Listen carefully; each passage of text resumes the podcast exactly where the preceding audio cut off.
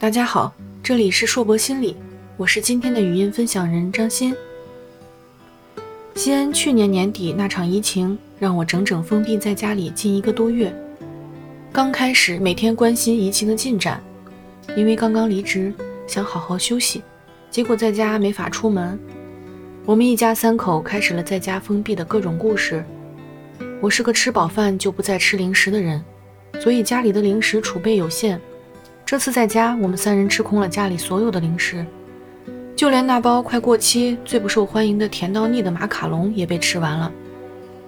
某宝以前是我最爱光顾的一个软件，没事了逛逛买点小东西，吃的用的什么都会买一点。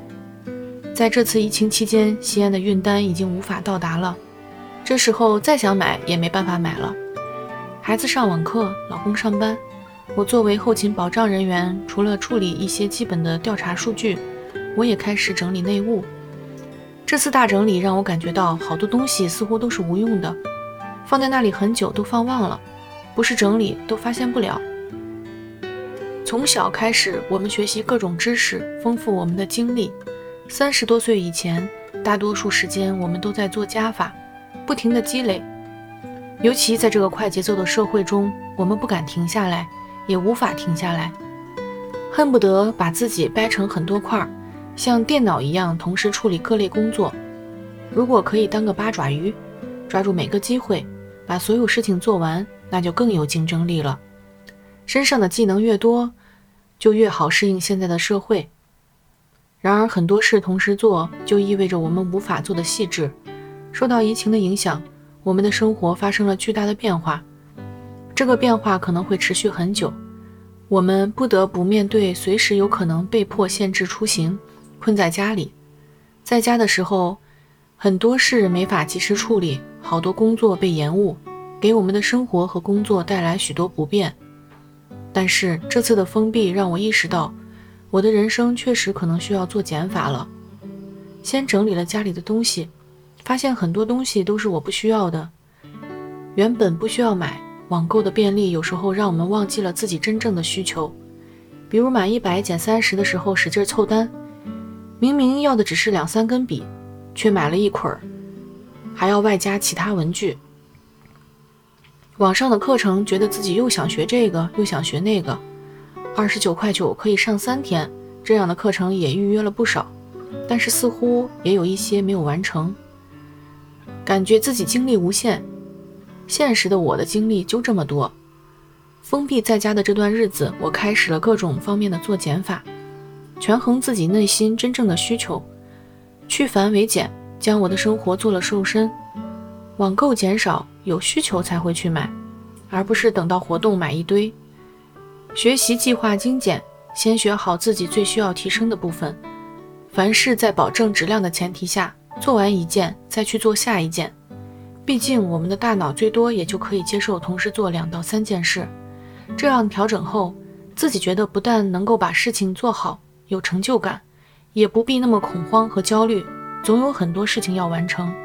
对于孩子的教育也是，经常见到身边的朋友带着孩子周旋于各类课程中，孩子们似乎是全能的，什么都要学，除了基础的文化课，还有各类兴趣班，每天的任务排得很满。我听过很多这样励志的故事。为了让孩子在学马术的时候不浪费时间，在马术场自费放了一架钢琴，让孩子休息的时候弹一下钢琴。在上早教班的时候，孩子因为课程太多，累得睡着了。妈妈拍着孩子说：“你快点醒来，这个点儿你没资格睡觉。”我们都知道，精英教育从来都不是轻松的。然而，我们大部分家庭都是普通家庭。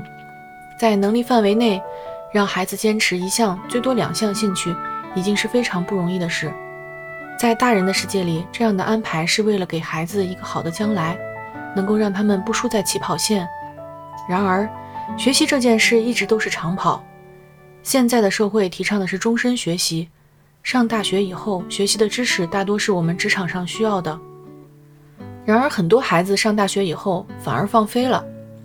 网络的便利依然让我们觉得这个课程也需要的，那个课程也是，但是忘记了将一项钻研透彻，经过辛苦的磨练，最终才能从中体会到乐趣。倒不妨给孩子做做减法，能够让孩子在坚持一项兴趣练习时体验到快乐，将它变成习惯。当这种持续的练习不再消耗孩子的太多心理能量时，再开始下一个，而不是齐头并进，什么都想坚持。这样虽然看似放慢了速度，但是从长远来讲，在一项事情上钻研可以带来成就感、价值感，以及勤奋刻苦的坚持。他们更容易将这些正向的激励迁移到下一项兴趣中。疫情下，如果很多事都被耽误了，那倒不如让我们和孩子一起做做减法，让繁重的工作和学习任务中腾出一些休息放松的时间。其实不是每个家庭都需要精英教育，因为蜘蛛侠也许一两个就够了。但是撑起整个社会高速运转的，并非蜘蛛侠，而是每一个认真做事的普通人。我为我是一个普通心理咨询师而开心。这里是硕博心理，我是今天的语音分享人张欣，感谢您的聆听。我们下期再见。